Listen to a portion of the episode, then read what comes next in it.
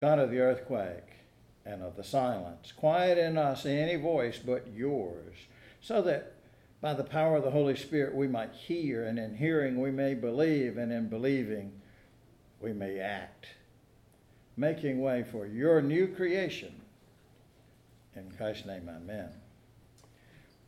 Well, for the this month, we for the rest of the month, we will consider obstacles, five of them, five barriers to, five enemies of, five obstacles to the perspective, the attitude that gets us closer to God, closer to God's children, closer to being the people, the disciples that Jesus has called us to be. We will look at things that get in the way of gratitude. And in the scripture readings, we will look for ways to get around those obstacles. Today we consider the first two nostalgia and worry. In the rest of the month, we'll look at some other obstacles gratitude, or obstacles to gratitude, entitlement, greed, and the fifth one being disappointment. So listen now for God's word for us today. First, in the Old Testament, in Exodus 17 the first seven verses. And I'm reading from the New Revised Standard Version. From the wilderness of sin, the whole congregation of the Israelites journeyed by stages as the Lord commanded. They camped at Rephidim, but there was no water for the people to drink. The people quarreled with Moses and said, Give us water to drink. Moses said to them, Why do you quarrel with me? Why do you test the Lord?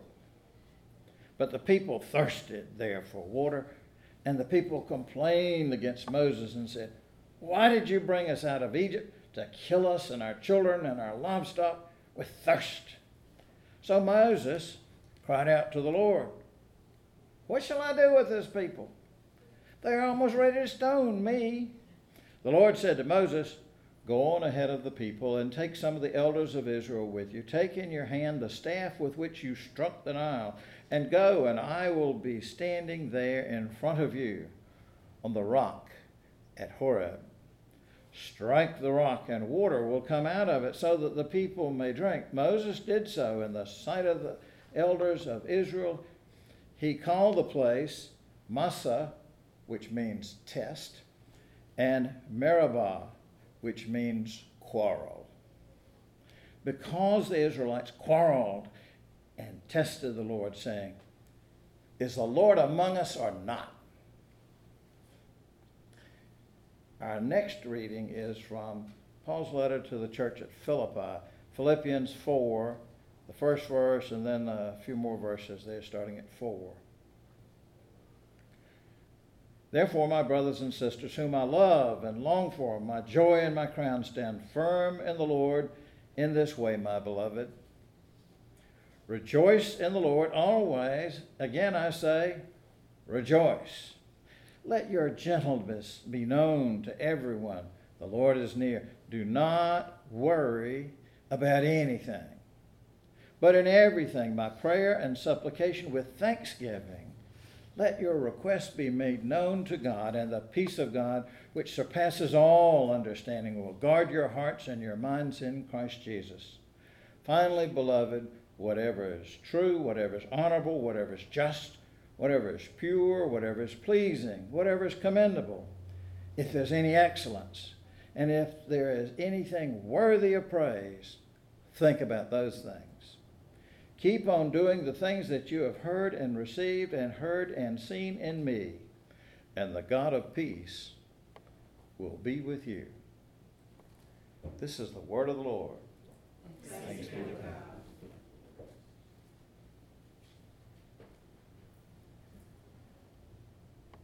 O Lord, may my words be pleasing to you, and may what is heard be according to your will, our rock and our redeemer. Amen. I believe that most people agree that we are happier, we're more content, we're easier to live with, and we are more resilient in the face of life's major troubles, life's scary tribulation, and even life's little annoyances, like those gnats that get in sometimes here. things that strain our patience, when we have what is called an attitude of gratitude. Ah, but how to achieve it? Well, last week, um, I heard one man's way. There was a young father of three sons, a man with a demanding job, who told of how he had been almost overwhelmed by the list of things he had to do. I got to do this and I got to do that, he said, and I don't know where I'll find the energy to do this other thing I got to do. I don't know when I'll find the time to do those other things I got to do. When he had what is called an aha moment, a eureka experience. One of those marvelous moments of discovery when you finally figured out something important. He changed all the I got to thoughts that were flooding his brain. He changed them to I get to thoughts. He found that little change improved his mood, his approach, his impact at home, on the job, and elsewhere. So much so that he made he took a sign and painted on one side said, I got to, dot, dot, dot. And on the other side, he painted, I got to. And he put it on his desk to remind him. And he said, It's working so far. Well, you and I may benefit from that kind of tangible reminder that if we can achieve an attitude of gratitude, we can enjoy life more. We can help others enjoy being around us more and maybe even be better disciples of Jesus Christ. In this October sermon series, we're going to look at Scripture to consider these five obstacles to gratitude. Well, first, nostalgia, and second, worry. In the passage we read from the 17th chapter of Exodus, the people of Israel, they were unhappy with Moses. Well, they complained to Moses, but they were really unhappy with God. Can you blame them? They were wandering around in the desert. They were vulnerable. It's not like they had the Marines or the Army around them or the Air Force protecting them, much less the Navy. Their future was uncertain. They were hungry. They were thirsty.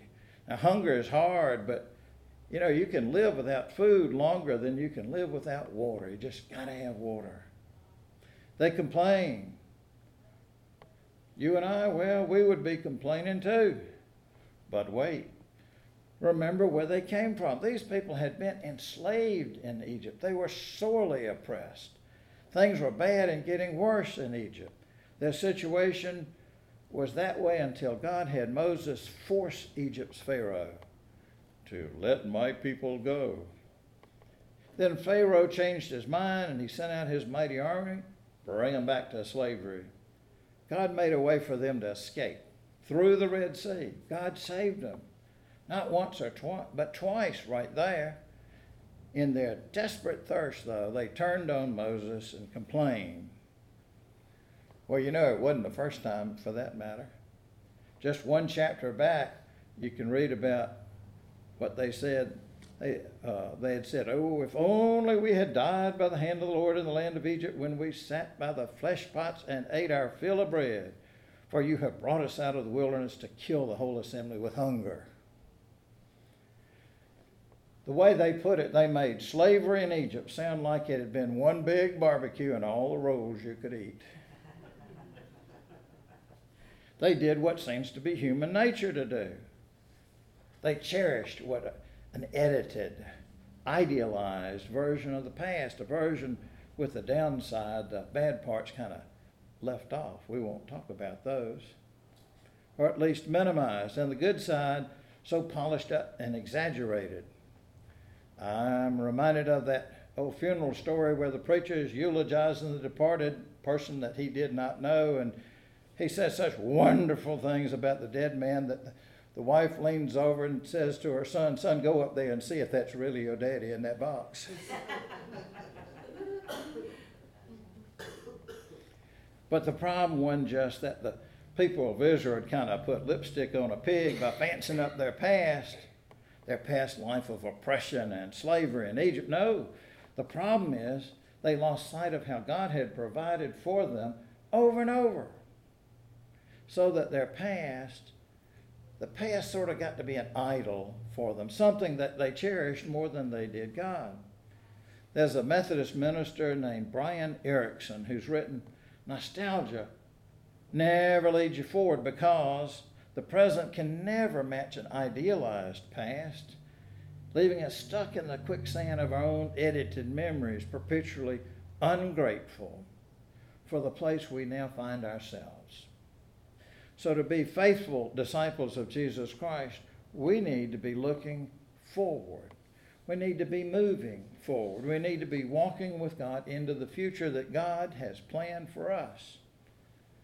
And what are those plans, you say? Well, in Jeremiah 29, we read the prophet's message from God is I know I have the plans I have in mind for you, declares the Lord. They are plans for peace, not disaster, to give you a future filled with hope. Hope. Now, if nostalgia is sort of a distorted way of looking at the past, so that the past becomes a hindrance to a barrier to gratitude, what do we call an attitude toward the future that's the, a twin obstacle to gratitude? Worry. Worry does not just spoil our sleep, worry distracts us from things we need to be focusing on and it robs us of our joy. Now, that same Methodist uh, minister Erickson has written that ridding your life of worry is not a matter of reducing stress, but of increasing trust. So, how does Paul tells us to worry less? In that fourth verse of the fourth chapter of Philippians, he wrote, rejoice. And just in case you didn't get it the first time, again I say rejoice. Well, to appreciate his advice to rejoice, we need to remember what his situation was when he wrote it. He did not write this letter to the church in Philippi from some seminary office or pastor's study or ivory tower. He wrote them from prison prison, he had no idea he would ever escape alive. Well, to understand his advice to rejoice, we also need to consider what he did not say. He did not say, Rejoice, life is good, things are going great, they are so good. He didn't do that. He did not say, Rejoice, cancel the News Observer, turn off TV and radio news, don't pay attention to what's going on in the world, just be happy. No. He did not say, rejoice in your family and your job and the fine home you've established. You ought to be happy with what you got. No. He did not say any of those things. From prison, he said, rejoice in the Lord. In the first chapter, he told us a little more about that. He said, I will continue to rejoice, for I know that through your prayers and the help of the Spirit of Jesus Christ, this will turn out for my deliverance. It is my eager expectation and hope that I will not, I will not be put to shame in any way, but that by my speaking with all boldness, Christ will be exalted. Now as always, in my body, whether by life or by death. For to me, living is Christ, and dying is gain. You've heard me say before, in life and in death, we belong to God. Well, nostalgia that cherishes and almost worships an idealized version of the past, that gets in the way of, it's an obstacle to gratitude. Worry that clouds our vision with fear. Fear that does not trust in God, that gets in the way of gratitude as well. If we long for the past and fear the future, we're going to find it very hard to be faithful disciples of Jesus Christ right here, right now. So let us honor the history that got us here. This is not only the 100th anniversary of this church being started. It's the 500th anniversary of the Reformation that got the Protestant church started. Let us not only honor those histories, but also let us, we'll, we'll take reasonable cautions to make sure that the things we worry about don't happen to the extent we can help. But above all, let us strive for, let us cultivate a perspective that gets us closer to God, closer to God's children. Gratitude. I have to tell you, this is not something we got to do. This is something we get to do. Thanks be to God. Beloved, forgetting what lies behind and straining forward to what lies ahead, let us press on toward the goal of being disciples of Jesus Christ. Now may the grace of God the Father bless you with peace. May the love of Jesus Christ sustain you in joy. May the power of the Holy Spirit fill you with hope this day and forevermore.